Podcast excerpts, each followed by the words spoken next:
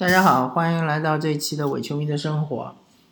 我是主持人莱克。我们这档节目将和大家聊一聊有关足球、篮球以及生活本身的一些有趣的话题。呃，我这一期呢，还是做火火箭的 NBA 系列节目，呃，但很可能是最后一期了。那不是因为我不想做，而是因为确实发生了这个呃白人警察枪击黑人的事件之后呢。呃，整个 NBA 的球员大为震动，然后，嗯，据有一些消息说，很可能 NBA 这个赛季就就此结束啊，有有这个可能性。就像我呃之前或者之后推送的一期节目说的那样，我是非常赞赞同球员的做法的，我也是非常支持球员对于呃这一这个。呃，种族歧视事件的一种抗议，不管他们用什么手段，用罢赛也好，或者用呃集体抗议也好，呃，反正我是支持的。那么还是回到比赛中来说说，这个火箭队原来不是二比零领先嘛？怎么会变成二比二的呢？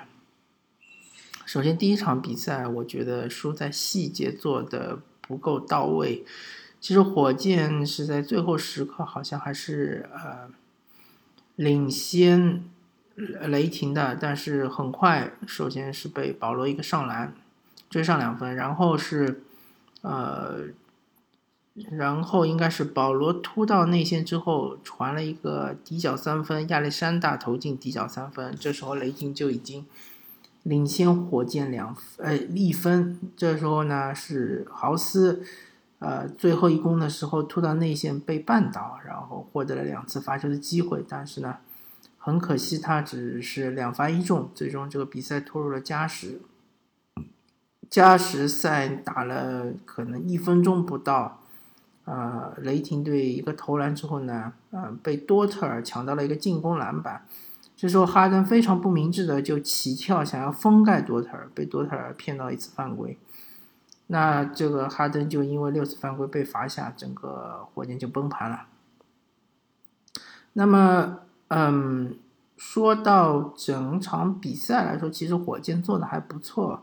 呃，防守端也也把雷霆限制的还是不错的。只不过雷霆队亚历山大这一场比赛发挥比较出色，得了三十分。那其实有好几个是神仙球啊，是那种不讲理的三分球，顶人头的三分球，这种球就没什么好说了，对吧？就能能进就进呗。呃，但是火箭对于这个加利亚尼也好，对于呃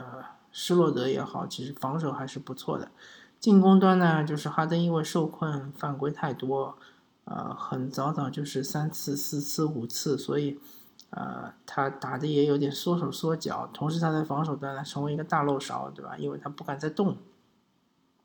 这一点呢，嗯，有很多人是说是裁判因素，我觉得也没什么意思，对吧？怪裁判这个没什么意思，只能说你自己对于身体的控制，对于作作为一个超级巨星，对吧？呃，上来就两次或者三次，对身体的控制确实是出现了点问题。那么。第三场，其实如果说豪斯能把握住机会，能够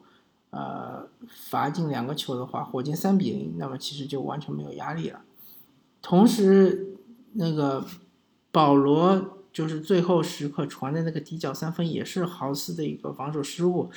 因为当时的情况就是说，哈登他已经五次犯规了，对吧？保罗突破哈登，肯定就是直接放让他走。保罗进去之后呢，其实呃杰拉德格林。啊，不是加拉德格林，应该是呃中锋吧，中锋格林啊，格林他已经是不到内线了，那豪斯完全没有必要去内收内线来保护篮筐，对吧？如果豪斯不回收的话，保罗有可能把这球还是能传出去，但至少不是底角三分。那亚历山大如果投不是亚历山大来投的话。不一定这个三分球能进，对吧？这其实确实是豪斯的一个失误。那么第三场就输给了雷霆之后呢，第四场火箭应该是做了充分的准备，但是其实，嗯，第四场比赛输的也是非常可惜，呃，因为第一节可以说是呃施洛德暴走，对吧？施罗德第一节和第二节是靠的施罗德的暴走之后呢，火箭和雷霆是打成六十平，因为火箭基本上是哈登带领带领的多点开花，那么。呃，三分球也有内线突破，像是戈登内线突破也有，呃，但是呃，雷霆队呢，他主要还是靠施罗德不停的在突破内线，包括他外线的三分球，啊，应该是上半场得了二十分左右吧，然后是咬住了比分，对吧？第三节上来，火箭队手感非常顺啊，连进八个三分球，一时直接是把比分已经拉开到。领先十三分，呃，当然，之所以只是领先十三分，是因为保罗第三节突然爆发，呃，频频用中距离回应。虽然说火箭进了三分，对吧？雷霆进了两分，但是保罗的连续四国三分球还是能够啊紧咬比分，不至于一波直接拉到二十分以上。呃，然后就是哈登下去休息，在下去休息的时候，又是施罗德的爆发。呃，当然，施罗德可能不全是自己得分，有几个是助攻之类的。然后，就第三节，在大好形势下被雷霆队追到只差一分。第四节上来之后呢，呃，这个就是命中率会回归的嘛，对吧？你第三节这么准，第四节不可能再这么准，所以第四节很明显的三分命中率就下降的很厉害。再加上哈登确实，呃。很明显，这个体能是消耗的比较严重，因为他第三节就休息了一分钟就上来，那么，呃，他很多球就没有足够的体能往里突，所以说呢，没有办法改变对方的阵型，只能在外面投三分，那么很多三分球都是投不进。当然，火箭队的防守非常的好啊，第三节也防的雷霆好像也只得了十几分而已，十几分，二十分出头而已。但是你自己不得分的话，这个比赛就很焦灼，对吧？最终是雷霆凭借着保罗最后时刻的出色发挥拿下了比赛。那么从这两场失利来看，火箭队的问题就在于确实没有了威少之后，哈登他的呃体能是确实消耗的比较严重。呃，如果不能在前三节一波打崩雷霆，或者说至少领先十分以上的这个巨大优势的话，他没有足够的时间休息的话，第四节很有可能就是，呃，受困于体能的影响，他的进攻效率会直线下降。同时，这个多特尔单防对哈登的体能消耗也是比较严重的。当然，火箭不是没有没有对付他的方法，对吧？挡拆是个很好的方法，因为如果说亚当斯是中锋的话，那么格林他的三分很准，亚当斯防不出来。如果说换了加利亚里。打中锋的话，呃，那同样就是说，嗯嗯，哈登会想办法通过挡拆造成这个对方的夹击，把球给格林。呃，所以说，火箭进攻端问题不是特别大，问题比较严重的是防守端，特别是有一段时间会断电。那我看我也看了一些评论，我觉得有有一些说法是对的，像是呃考文顿。考文顿其实是一个很好的三 D 球员，那么，但他在防施洛德的时候是非常吃亏的，因为他脚步没那么快，他适合防的是像卡瓦伊·兰纳德啊，或者是保罗·乔治这样的球员，呃，或者说是像是凯文·杜兰特这样的球员，对吧？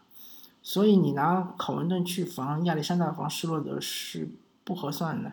你应该把考文顿放在呃弱侧，呃三分线，就是。底角三分这个位置，然后随时回收来护框，因为真的火箭队护框，除了哈登的造犯规、塔克的造犯规之外，这个护框能力是很差的。嗯，考文顿的这个运动能力还挺强，呃，我还看到过一一两个钉板大帽，对吧？所以说是防守端是要调整一下，进攻端呢问题也不是特别大，反正火箭队不管怎么打吧，总归。拿到个一百二十分左右是能拿到的，呃，主要还是看防守，还是另外就是说用人，呃，麦克德莫特，呃，还有这个小李还是要用，对吧？毕竟你就是八人轮换，你这两个人还是要用足，用到个十五分钟左右还是要有的，不然的话就全部压力都压在哈登一个人身上，确实有点吃不消。嗯，戈登的三分手感能不能调回来，我看是有点困难。反正后面还真还不知道有没有比赛，好像看到新闻说威少这场比赛有可能会上，但是现在也反正已经罢赛了啊，我们也不得而知。威少回来之后呢，对火箭队确实是提升会比较大。第一个就是转转换进攻，对吧？对方不太敢在内线不停的冲击你的这个呃前场篮板。第二呢，就是呃一旦雷霆队拿他大量的防守资源花在哈登身上，那么就没人防威少了，对吧？那威少会打得比较轻松一点。第三个就是当哈登不在场上的时候，威少带队进攻端不会那么的吃力，好吧？那么这一期的火箭季后赛就和大家聊到这里，感谢大家收听，我们下期再见，拜拜。